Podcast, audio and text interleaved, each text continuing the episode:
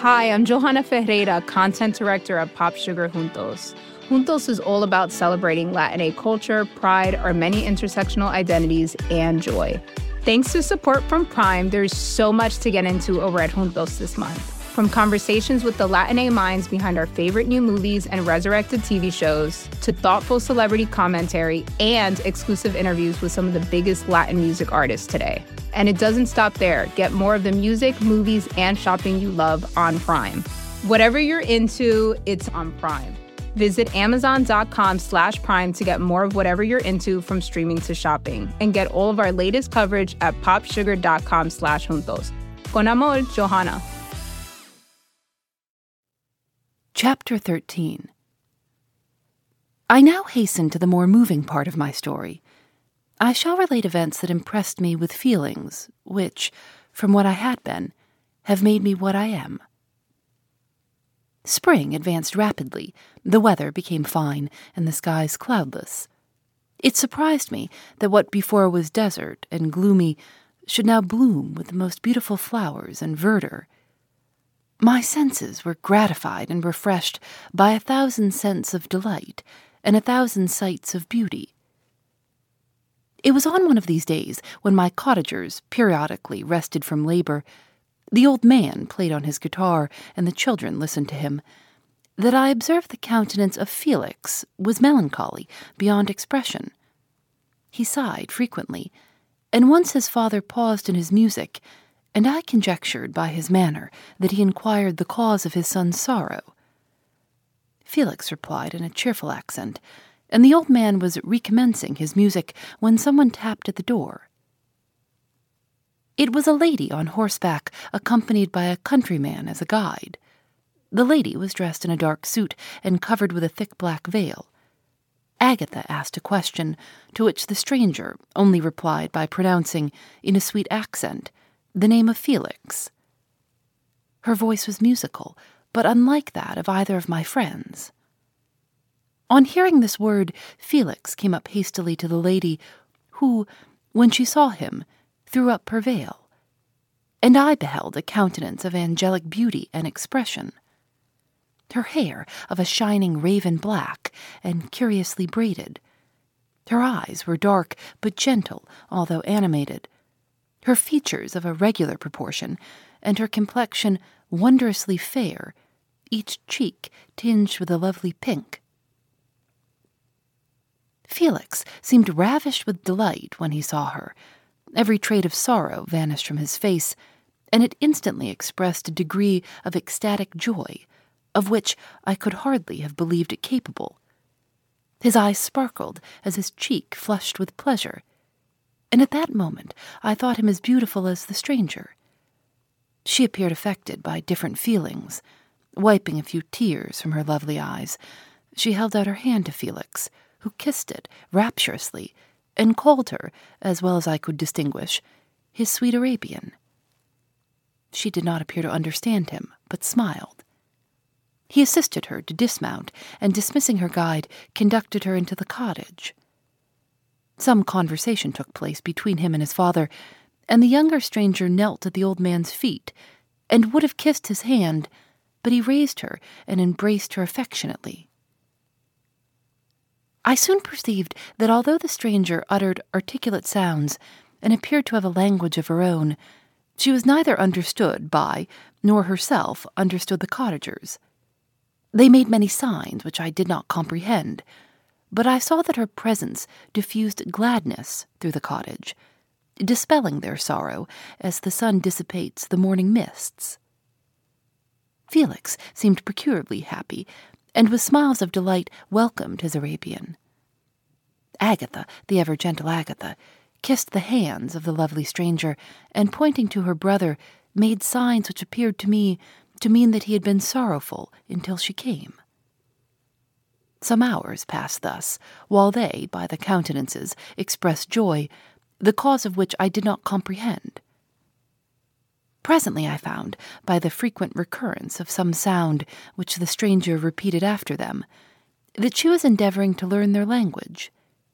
And the idea instantly occurred to me that I should make use of the same instructions to the same end. The stranger learned about twenty words at the first lesson. Most of them, indeed, were those which I had before understood, but I profited by the others. As night came on, Agatha and the Arabian retired early. When they separated, Felix kissed the hand of the stranger and said, Good night, sweet Safie. He sat up much longer, conversing with his father, and by the frequent repetition of her name, I conjectured that their lovely guest was the subject of their conversation. I ardently desired to understand them, and bent every faculty towards that purpose, but found it utterly impossible.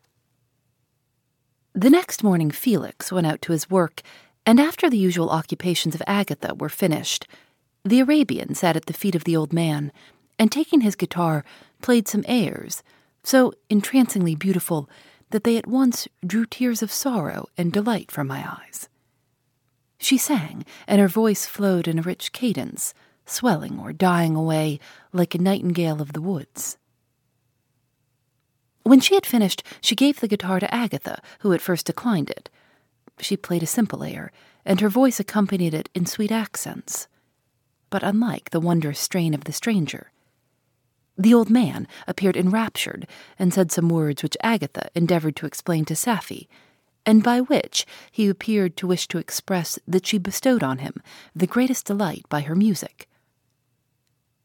The days now passed as peaceably as before, with the sole alteration that joy had taken place of sadness in the countenances of my friends.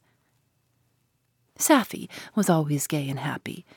She and I improved rapidly in the knowledge of language, so that in two months I began to comprehend most of the words uttered by my protectors. In the meanwhile, also the black ground was covered with herbage, and the green banks interspersed with innumerable flowers, sweet to the scent and the eyes, stars of pale radiance among the moonlight woods. The sun became warmer, the nights clear and balmy, and my nocturnal rambles were an extreme pleasure to me, although they were considerably shortened by the late setting and early rising of the sun, for I never ventured abroad during daylight, fearful of meeting with the same treatment I had formerly endured in the first village which I entered. My days were spent in close attention that I might more speedily master the language, and I may boast that I improved more rapidly than the Arabian, who understood very little and conversed in broken accents, while I comprehended and could imitate almost every word that was spoken. While I improved in speech, I also learned the science of letters as it was taught to the stranger, and this opened before me a wide field for wonder and delight. The book from which Felix instructed Safie was Volney's Ruins of Empires. I should not have understood the purport of this book had not Felix, in reading it, given very minute explanations. He had chosen this work, he said, because the declamatory style was framed in imitation of the Eastern authors. Through this work, I obtained a cursory knowledge of history and a view of the several empires at present existing in the world. It gave me an insight into the manners, governments, and religions of the different nations of the earth. I heard of the slothful Asiatics, of the stupendous genius and mental activity of the Grecians, of the wars and wonderful virtue of the early Romans, of their subsequent degenerating, of the decline of that mighty empire, of chivalry, Christianity, and kings. I heard of the discovery of the American hemisphere and wept with Safie over the hapless fate of its original inhabitants. These wonderful narrations inspired me with strange feelings. Was man, indeed, at once so powerful, so virtuous and magnificent, yet so vicious and base? He appeared at one time a mere scion of the evil principle, and at another as all that can be conceived of noble and godlike. To be a great and virtuous man appeared the highest honor that can befall a sensitive being. To be base and vicious, as many on record have been, appeared the lowest degradation, a condition more abject than that of the blind mole or harmless worm. For a long time I could not conceive how one man could go forth to murder his fellow, or even why there were laws and governments. But when I heard details of vice and bloodshed, my wonder ceased, and I turned away with disgust and loathing. Every conversation of the cottagers now opened new wonders to me. While I listened to the instructions which Felix bestowed upon the Arabian, the strange system of human society was explained to me. I heard the division of property, of immense wealth and squalid poverty, of rank, descent, and noble blood. The words induced me to turn towards myself. I learned that the possessions most esteemed by your fellow creatures were high and unsullied descent united with riches. A man might be respected with only one of these advantages, but without either he was considered, except in very rare instances, as a vagabond and a slave, doomed to waste his powers for the profits of the chosen few. And what was I? Of my creation and creator I was absolutely ignorant, but I knew that I possessed no money, no friends, no kind of property. I was, besides, endued with a figure hideously deformed and loathsome. I was not even of the same nature as man. I was more agile than they, and could subsist upon coarser diet. I bore the extremes of heat and cold with less injury to my frame. My stature far exceeded theirs. When I looked around, I saw and heard of none like me.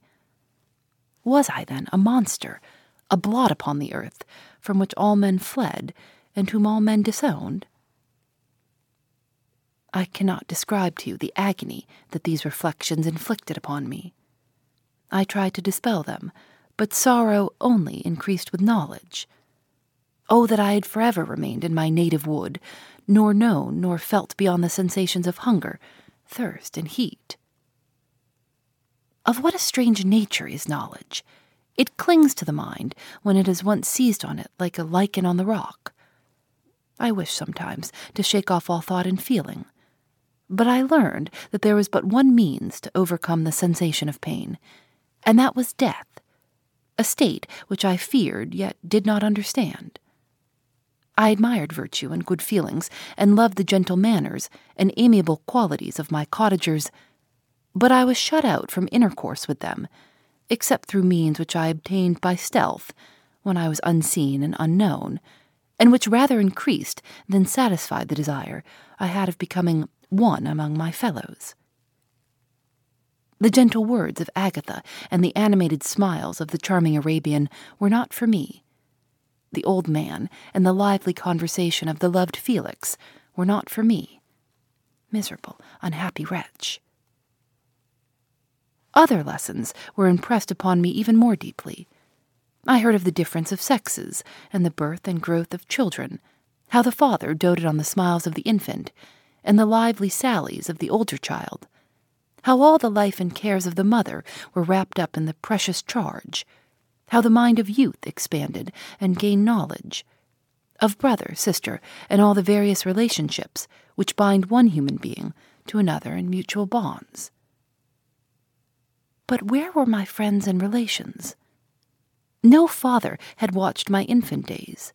No mother had blessed me with smiles and caresses, or if they had, all my past life was now a blot, a blind vacancy in which I distinguished nothing. From my earliest remembrance, I had been as I then was, in height and proportion. I had never yet seen a being resembling me, or who claimed any intercourse with me. What was I?